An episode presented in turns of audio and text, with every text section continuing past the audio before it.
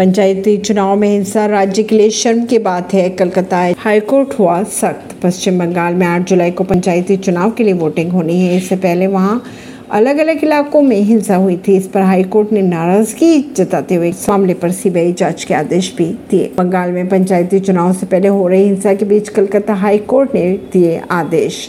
HC ने चुनाव से जुड़े मामले पर सीबीआई जाँच के आदेश दे दिए हैं। साथ ही हो रही हिंसा पर नाराज़गी भी ज़ाहिर की। हाईकोर्ट में जस्टिस अमृता सिन्हा ने यह फैसला दिया। जस्टिस ने पंचायती चुनाव की हिंसा पर नाराज़गी भी ज़ाहिर की। उन्होंने कहा कि पंचायत चुनाव में इतनी हिंसा देखी गई है। अगर ऐसे ही रक्तपात चलता रहा तो चुनाव को रोक देना चाहिए। हाईकोर्ट से पहले सुप्रीम कोर्ट भी बंगाल पंचायत चुनाव के हिंसा पर सख्त टिप्पणी कर चुका है। दरअसल कलकत्ता हाईकोर्ट ने 15 जून को आदेश दिया था कि पंचायत चुनाव के दौरान राज्य के केंद्र सुरक्षा बलों की तैनाती होगी। ऐसी ही खबरों को जानने के लिए जुड़े रहिए जनता सरिश्ता पॉडकास्ट से। परवीन दिल्ली से।